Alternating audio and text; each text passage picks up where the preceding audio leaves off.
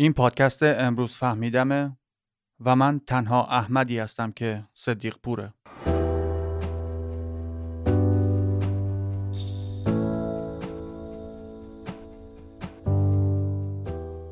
هر کسی هر از چنگاهی احساس تنهایی بهش دست میده. وقتی کسی نیست که موقع غذا خوردن کنارش بشینیم یا وقتی به یه شهر جدید نقل مکان می‌کنیم یا وقتی آخر هفته ایه و کسی واسه ما وقت نداره. ولی در طول چند دهه گذشته این حسی که بعضی وقتا به همون دست می‌داده برای عده زیادی از مردم تبدیل شده به یه مشکل مزمن. توی انگلیس 60 درصد از 18 تا 34 ساله ها میگن که معمولا حس تنهایی دارن. برای همینم دولت تصمیم گرفت که در سال 2018 وزیر تنهایی توی کابینه منصوب کنه. و اینجوری شد که انگلستان اولین کشوری شد که یه برنامه جامع و مدون برای مقابله با این پدیده پیاده کنه. توی آمریکا هم 46 درصد از کل جمعیت بزرگسال گزارش دادن که مرتبا حس تنهایی بهشون دست میده.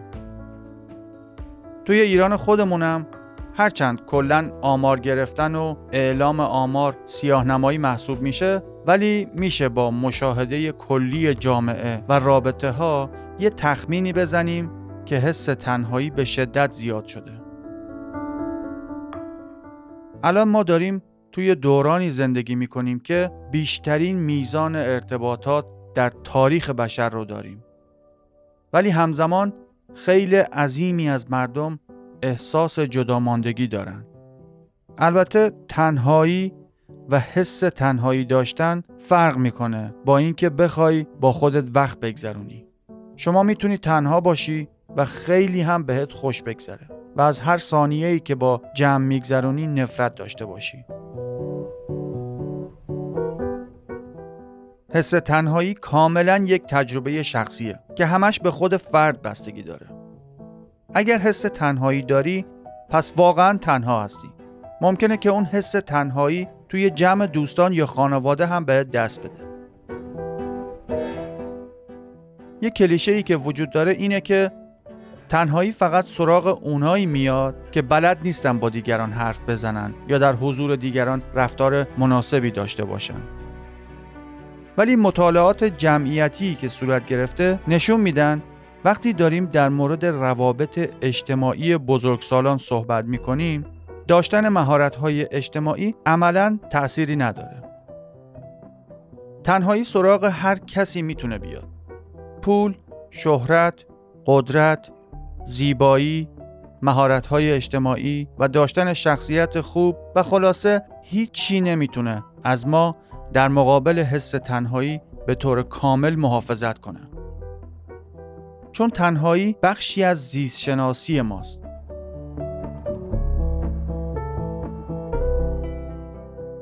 امروز می‌فهمیم که اصلا تنهایی چیه و نقش دنیای مدرن در بیشتر شدن این پدیده چقدره؟ چطور تنهایی می‌تونه حتی باعث مرگمون بشه؟ چه کاری از دستمون برمیاد تا با شدید شدن حس تنهایی مقابله کنیم؟ و در آخر هم یک کتاب خیلی خوب و آسون و در عین حال علمی رو معرفی می‌کنه.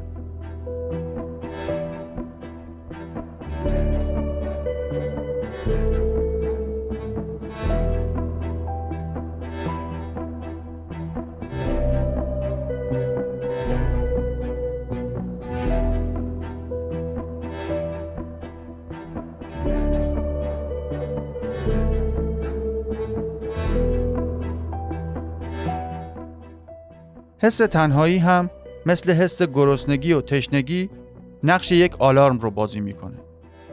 که به همون میگه که باید به یه نیاز اساسی رسیدگی کنیم. گرسنگی و تشنگی حس هایی هستن که نیازمون به غذا و آب رو گوش زد می‌کنن. اما حس تنهایی نیاز اجتماعی ما به ارتباط با دیگران رو یادآوری می‌کنه.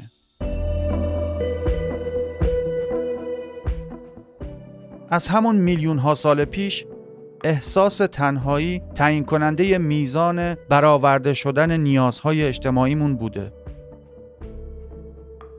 چون این خودش احتمال زنده موندنمون رو نشون می‌داد پس بدنمون اینطوری تکامل پیدا کرده که به حس تنهایی اهمیت بده و واکنش نشون بده. انتخاب طبیعی با اون دسته از اجداد ما مهربون تر بوده که با دیگران همکاری می‌کردن و با همدیگه رابطه دو طرفه برقرار می‌کردن. مغز ما همزمان با اینکه رشد می‌کرد بیشتر و بیشتر توانایی تشخیص اینکه دیگران چه فکر و احساسی می‌کنن رو به دست آورد. و همینطور به مرور برای ایجاد و نگه داشتن روابط اجتماعی تخصصی تر شد. اجتماعی بودن دیگه به یه بخشی از زیست شناسیمون تبدیل شد. ما توی گروه های 50 تا نهایتا 150 نفری از مردم به دنیا می اومدیم و معمولا تمام عمرمون رو با همونا میگذروندیم. برای همینه که طبق نتایج آزمایشات مختلفی که صورت گرفته هر آدمی در هر برهه از زمان نهایتا 150 نفر رو می‌شناسه. و از اون تعداد بخواد بیشتر بشه باید یه تعدادی از آدمای قبلی رو یادش بره. حالا توی اون دوران ما قبل تاریخ گیر آوردن کالری های کافی برای خوردن و گرم موندن و حفظ امنیت و نگهداری از بچه ها عملا به تنهایی غیر ممکن بود. با هم بودن به معنی زنده موندن بود و تنها بودن هم معنیش مرگ و نابودی بود. پس این خیلی مهم بود که با دیگران بتونیم کنار بیاییم. برای اجدادمون مهمترین خطری که بقا رو تهدید می‌کرد خورده شدن توسط شیر یا مار نبود بلکه اصلی ترین خطر این بود که فاز جمع رو متوجه نشن یا برخلاف روال جمع کوچیکشون رفتار کنن و خود به خود از اون جمع ترد بشن. برای جلوگیری از خطر ترد شدن بدن ما راه حلی رو به کار گرفت که بهش میگن درد اجتماعی. این نوع درد یه جور انتباق تکاملی برای مقابله با ترد شدنه. میشه گفت درد اجتماعی یه نوع سیستم اختار زود هنگامه که از انجام دادن کارهایی که در نهایت باعث ترد شدن از اجتماع میشه جلوگیری می‌کنه. مثلا رفتی تو غار و شکاری که تازه گیر آوردی یا میوه هایی رو که پیدا کردی رو با حرس و ولع داری به تنهایی میلنبونی. بعد می‌بینی اعضای گروه دارن با نارضایتی و خشم چپ چپ نگات می‌کنن که چقدر رفتارت بده که غذای خودت رو با بقیه گروه شریک نمیشی. اگر ژن درد اجتماعی رو داشته باشی سعی می‌کنی اون رفتارت رو اصلاح کنی. و در نتیجه همچنان توی گروه میمونی. ولی اگر اون ژن رو نداشته باشی و عین خیالت نباشه و هیچ وقت غذاتو با دیگران سهیم نشی بالاخره از توی گروه با تیپا میندازنت بیرون و تنهایی هم میمیری و قبل از اینکه فرصت بچه دار شدن رو پیدا کنی ژنهات از گردونه تکامل حذف میشه. اون دسته از اجداد ما که ترد شدن از جمع و ناراحتی دیگران براشون دردناکتر بوده احتمال اینکه رفتار خودشون رو عوض کنن هم بیشتر بوده. پس توی جمع باقی موندن و تونستن با انجام کارهای خاک برسری با یکی دیگه از اعضای گروه ژن خودشون رو تا اینجا برسونن. و اینجوری شد که الان همه ما نظر دیگران برامون اهمیت داره. به خاطر همینه که الان ما از اینکه ترد بشیم یا تنها باشیم وحشت داریم و احساس خیلی بدی بهمون به دست میده.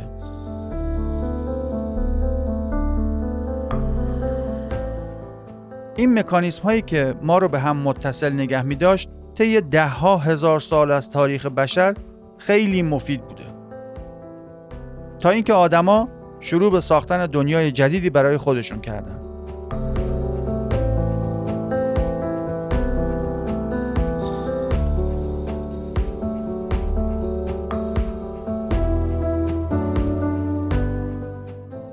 استارت این همهگیری تنهایی که امروز شاهدش هستیم رو میشه به اواخر دوره رونسانس نسبت داد.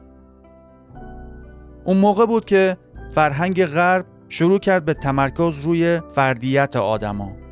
متفکرین و آدم حسابی های اون دوران یواش یواش از جمعگرایی قرون وسطا فاصله گرفتن و مسیحیت پروتستان جوان اون زمان شروع کرد به تأکید روی مسئولیت های فردی این روند با انقلاب صنعتی سرعت بیشتری گرفت مردم روستاها و مزارع خودشون رو ترک کردند که توی کارخانه ها کار پیدا کنند. اون جوامع کوچیکی که صدها سال قدمت داشتن یواش یواش ناپدید شدن و همزمان شهرها بزرگتر شدن. همینطور که دنیای ما به سرعت مدرن می‌شد، این روند مدام سرعت بیشتری می گرفت. این روزا ما برای یه شغل جدید، ازدواج یا تحصیل مسافت های طولانی رو طی می کنیم و شبکه اجتماعی خودمون رو پشت سر می‌ذاریم. با آدمای کمتری رو در رو برخورد داریم و همونایی رو هم که می‌بینیم به نسبت گذشته تعداد ملاقات های کمتری باهاشون داریم. یه آمار جالب از آمریکا هست که نشون میده هر آدمی در سال 1985 به طور متوسط سه نفر دوست صمیمی و نزدیک داشته. در صورتی که تا سال 2011 این تعداد به دو نفر کاهش پیدا کرده.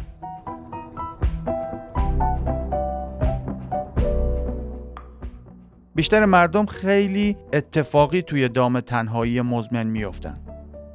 ما همین که وارد دوران بزرگسالی میشیم سرگرم کار و شغلمون میشیم. درس و دانشگاه و ازدواج و بچه و فیلم و سریال دیدن توی خونه و چیزای دیگه وقتی واسمون باقی نمی‌ذاره. آسونترین و اولین چیزی که توی این کمبود وقت قربانی میشه وقت گذروندن با دوستانه. همینجور ارتباطات اجتماعی خودمون رو نادیده می‌گیریم تا اینکه یه روز از خواب پا میشیم و می‌بینیم حس جداماندگی داریم اون وقت تازه متوجه میشیم که دلمون برای روابط صمیمانه لک زده. ولی به عنوان بزرگسال شروع دوستی های جدید و صمیمی خیلی سخته. دیگه اون وقته که تنهایی حالت مزمن پیدا می‌کنه. هرچند آدما با آیفون جدید و پلی استیشن و ماشین نو حس خوبی بهشون دست میده ولی مغز و بدن ما تقریبا همون سیستم های پنجاه هزار سال پیش رو داره.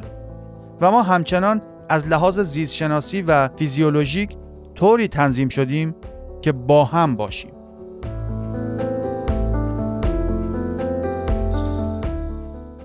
حالا با هم می‌فهمیم که چطور تنهایی می‌تونه کشنده باشه.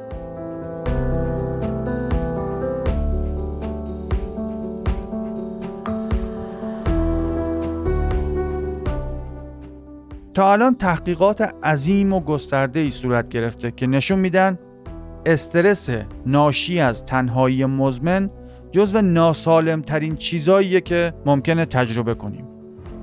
این استرس و فشار تنهایی باعث میشه که زودتر پیر بشیم. کشندگی سرطان رو بیشتر می‌کنه، پیشرفت آلزایمر رو سریعتر می‌کنه و سیستم ایمنی بدن رو ضعیفتر می‌کنه. طبق ایندکس تنهایی آمریکا در سال 2018 حس تنهایی دو برابر چاقی و به اندازه مصرف روزی یک پاکت سیگار کشنده است. خطرناکترین جنبه تنهایی اینه که وقتی حالت مزمن پیدا می‌کنه دیگه ولکن نیست و از دور باطل برای حفظ خودش تغذیه می‌کنه درد فیزیکی و درد اجتماعی هر دوشون از یک مکانیسم مغزی استفاده می‌کنن. هر دوتا احساس خطر به وجود میارن و ما رو توی حالت دفاعی قرار میدن.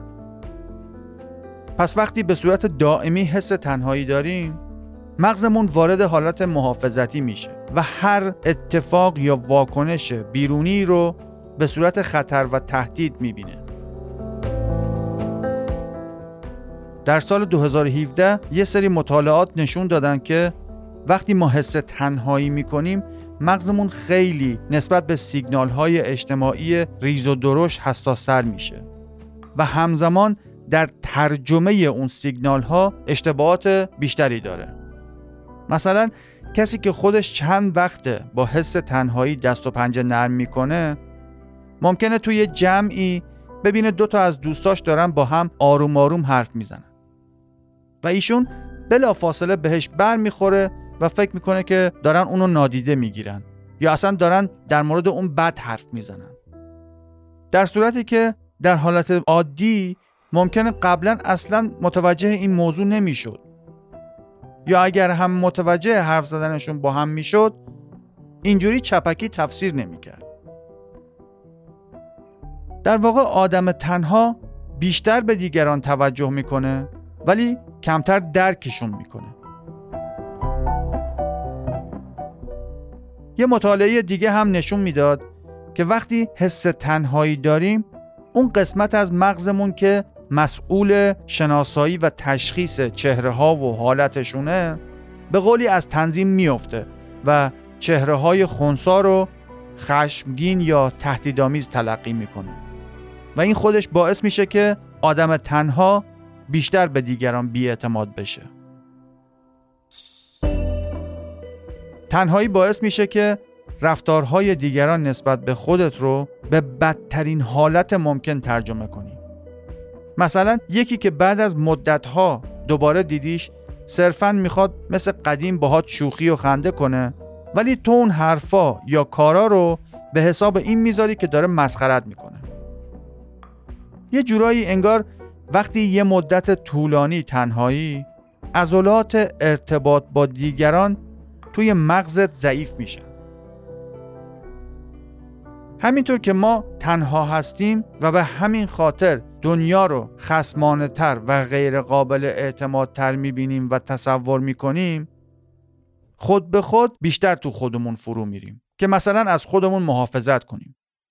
و همینطوری تنها و تنها تر میشیم.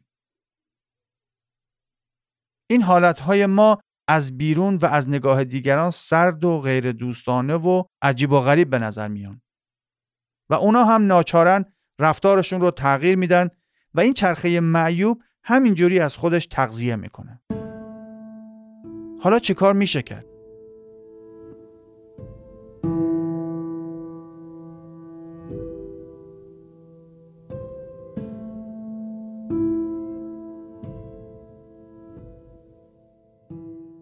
اگر آدمی هستی که از فعالیت های انفرادی بیشتر لذت می‌بری و اون وقتی که با خودت میگذرونی جزو بهترین لحظات عمرت حساب میشن که هیچ مشکلی نیست.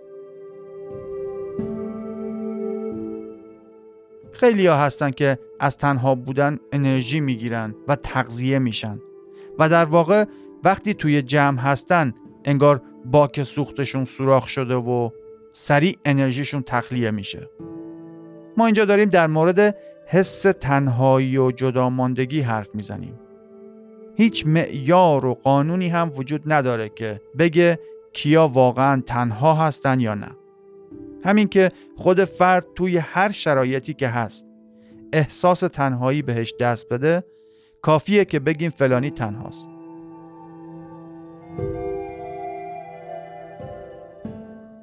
حالا وقتی احساس تنهایی رو توی وجودت حس می‌کنی اولین کاری که می‌تونی انجام بدی اینه که اون دور باطل یا چرخه معیوبی که قبلا راجبش حرف زدیم رو تشخیص بدی و خودتو از چنگش رها کنی.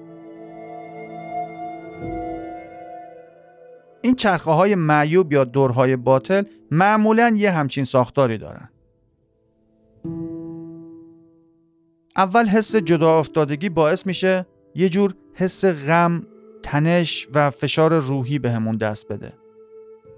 که همین غم و فشار روحی و روانی باعث میشه که به صورت انتخابی و دستجین شده فقط روی برخوردهای منفی خودمون با دیگران تمرکز کنیم.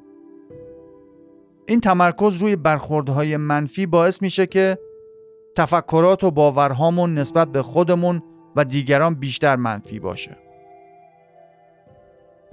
مسلما این منفی هم باعث تغییر رفتارهامون میشه و شروع می‌کنیم به اجتناب کردن از روابط اجتماعی.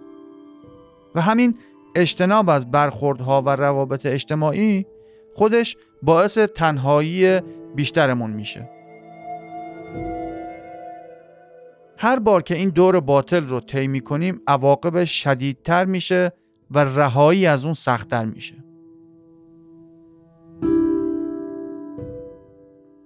تنهایی باعث میشه سر کلاس از بقیه با فاصله بیشتری بشینی. وقتی دوستات تماس می‌گیرن جوابشون رو ندی. و اینقدر دعوت دیگران رو رد می‌کنیم که دیگه خسته میشن و دعوتمون نمی‌کنن. هر کدوم از ما یه داستانی از خودمون توی ذهنمون داریم. و اگر اون داستان ذهنی ما اینه که ما تنها هستیم و کسی ما رو دعوت نمی‌کنه بالاخره دیگران هم وادار میشن با اون روایت ما همراه بشن. وقتی دعوت های دیگران رو رد می‌کنیم و اونا بعد از یه مدت با خودشون فکر می‌کنن که شاید ما از اونا خوشمون نمیاد و دیگه دعوتمون نمی‌کنن اون وقت تازه ما مدرک پیدا کردیم که روایتمون درست بوده و اینم نشونشه هر حسی که به دنیای بیرونی داریم رو با سماجت به واقعیت تبدیل می‌کنیم و حس اینکه دنیا و دیگران ما رو نمی‌خوان هم یکی از حسای دیگه است که وقتی به اندازه کافی به واقعی بودنش اصرار کنی در نهایت به اون شکلی میشه که تصور کرده بودیم. این پروسه که معمولا سالها طول می‌کشه و معمولا هم به افسردگی ختم میشه. وقتی هم که به اونجا برسیم حتی اگر با تمام وجودمون بخوایم با دیگران ارتباط برقرار کنیم دیگه تواناییشو نداریم. برای رهایی از این پروسه سه جنبه رو باید عوض کنیم. احساسمون، افکارمون رفتارمون.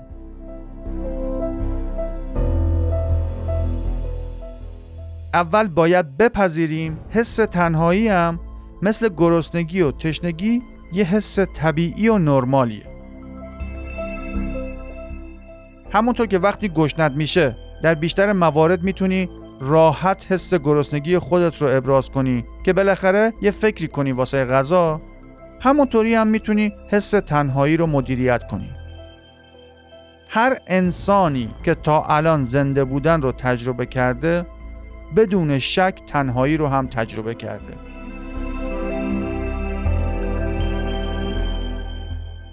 ما نمی‌تونیم همینطوری یه حسی رو نادیده بگیریم و بهش دستور بدیم به صورت جادویی ناپدید بشه. در عوض کاری که از دستمون برمیاد اینه که اول بپذیریم که اون حس رو داریم تجربه می‌کنیم. و بعد تلاش کنیم اون عامل یا عواملی که باعث بروز اون حس در وجودمون شدن رو از بین ببریم ما می‌تونیم خودمون رو بررسی کنیم و ببینیم که معمولا توجهمون به چه چیزایی جلب میشه آیا خودمون داریم مدام فقط به نکات منفی می‌پردازیم و بزرگشون می‌کنیم؟ آیا اون مکالمه که با همکارمون داشتیم واقعا اونقدری که حس می‌کنیم منفی بوده؟ یا یه مکالمه معمولی و خونسا بوده؟ اصلا شاید یه مکالمه مثبتی بوده و ما توی ذهن خودمون درگیر تفسیرهای خودمون بودیم اصلا محتوای واقعی اون مکالمه چی بود؟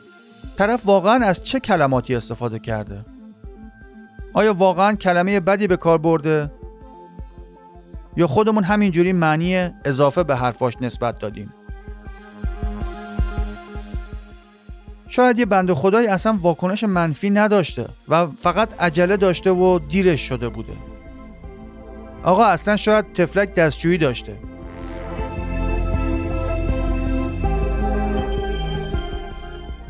دوم می‌رسیم به افکارت نسبت به دنیای دور برت. باید از خودمون بپرسیم که آیا بیشتر اوقات داریم بدترین احتمال رو راجع به نیتهای دیگران میدیم؟ آیا وقتی وارد یه موقعیت اجتماعی میشیم از قبلش تصمیم گرفتیم که قرار چی پیش بیاد؟ آیا همیشه فرض رو بر این می‌ذاریم که دیگران نمی‌خوان ما کنارشون باشیم؟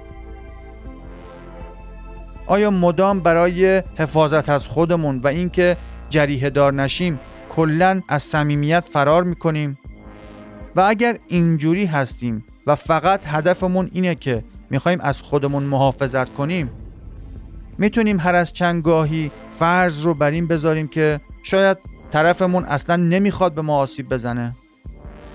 می‌تونیم فرض رو بر این بذاریم که اون فرد بر علیه ما نیست.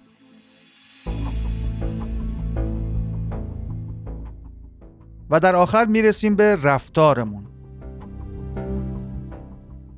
آیا ما از موقعیت ها و فرصت هایی که بشه با دیگران باشیم اجتناب می‌کنیم؟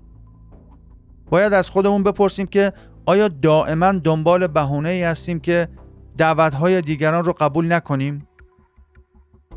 یا شاید داریم پیشا پیش دیگران رو از خودمون دور می‌کنیم که از خودمون محافظت کنیم؟ آیا یه جوری رفتار می‌کنیم که انگار بهمون به حمله شده؟ آیا واقعا برای برقراری روابط جدید تلاشی کردیم؟ یا کلا تسلیم اوضاع شدیم و وا دادیم؟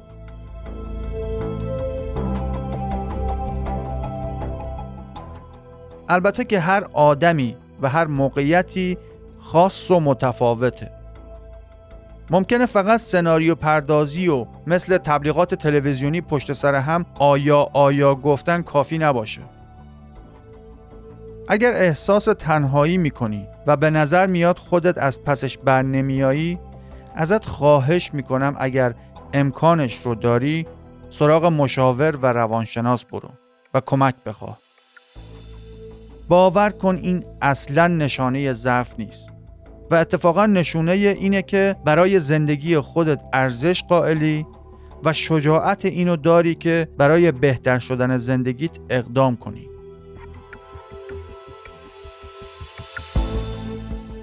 هر جوری که بخوایم به موزل تنهایی نگاه کنیم حالا چه جنبه شخصی که هدفش این باشه که شادی بیشتری تجربه کنیم یا به عنوان بحران سلامت عمومی جامعه در هر صورت این چیزیه که واقعا باید بیشتر بهش پرداخته بشه. انسان ها دنیایی ساختن که اگه فقط بخوایم بگیم خارق العاده و محشره باز هم کم لطفی کردیم. ولی با این حال هیچ کدوم از این اختراعات و ابداعات پرزرق و برق بشر نمی‌تونن جایگزین نیازهای بنیادین و زیست شناختی ما به رابطه انسانی بشن. بیشتر حیوانات هر چیزی که نیاز داشته باشن رو از محیط اطرافشون می‌تونن بگیرن. ولی ما نیازهامون رو از طریق همدیگه برآورده می‌کنیم و باید این دنیای صنعتی انسانی که ساختیم رو بر اساس این نیاز تنظیم کنیم.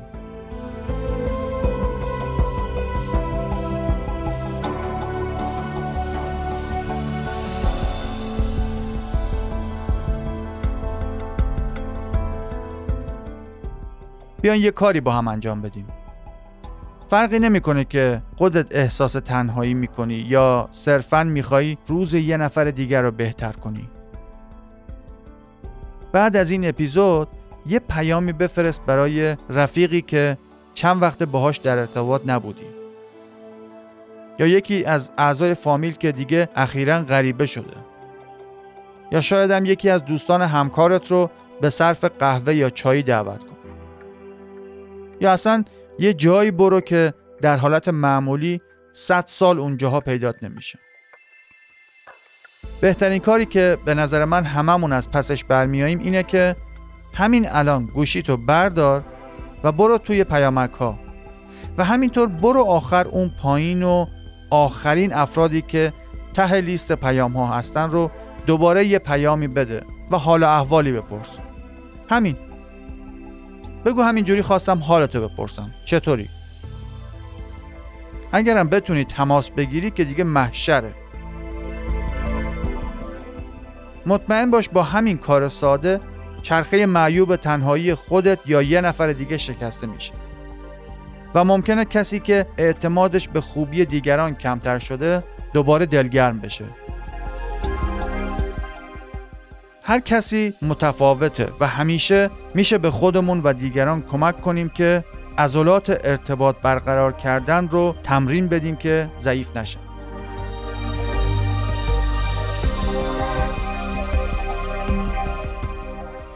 یه کتاب علمی و کاردرست هم خواستم معرفی کنم که سرچ کردم دیدم ظاهرا ترجمه هم شده. اسمش تنهایی. طبیعت انسانی و نیاز به پیوند اجتماعی نویسنده هم جان کچیپو و ویلیام پاتریک هستند. هم سرگرم کننده است و هم علمیه و توضیح میده که چرا انسان ها در سطح بیولوژیک احساس تنهایی رو تجربه می‌کنن و چطور در جامعه گسترش پیدا می‌کنه و راه حل علمی فرار از تنهایی چیه.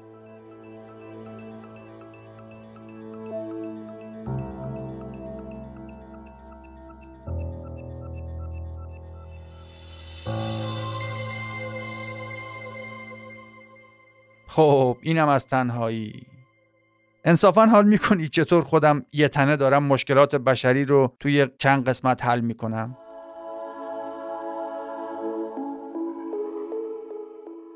در پایان اگر واقعا می‌خواین یه نفر رو از تنهایی در بیارین این پادکست رو بهش معرفی کنین. من قول میدم هم سرگرمش می‌کنم هم خدا رو چه دیدی؟ شاید این وسط یه چیز جدیدی هم یاد گرفت. هر جا هم که گوش میدین یه نظری بنویسین و امتیاز واقعی بدین که بقیه بدونن جریان چیه و آگاهانه تصمیم بگیرن. این وسط به رشد این پادکست هم کمک میشه. اپل پادکست هم یادتون نره. دوستان آیفونی حتما توی اپل پادکست یه ریویو و امتیاز و ستاره حالا هر جوری یه جوری نظر خودشون رو بیان کنن. دوستتون دارم دانشجو بمونید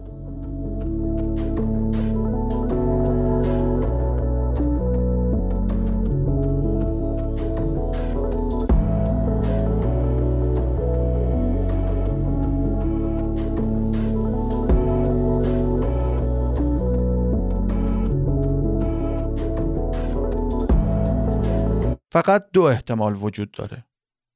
یا ما توی این جهان تنها هستیم یا تنها نیستیم. هر دو احتمال به یک اندازه وحشتناک هستند. آرثور سی کلارک سپاس که همراهی کردی.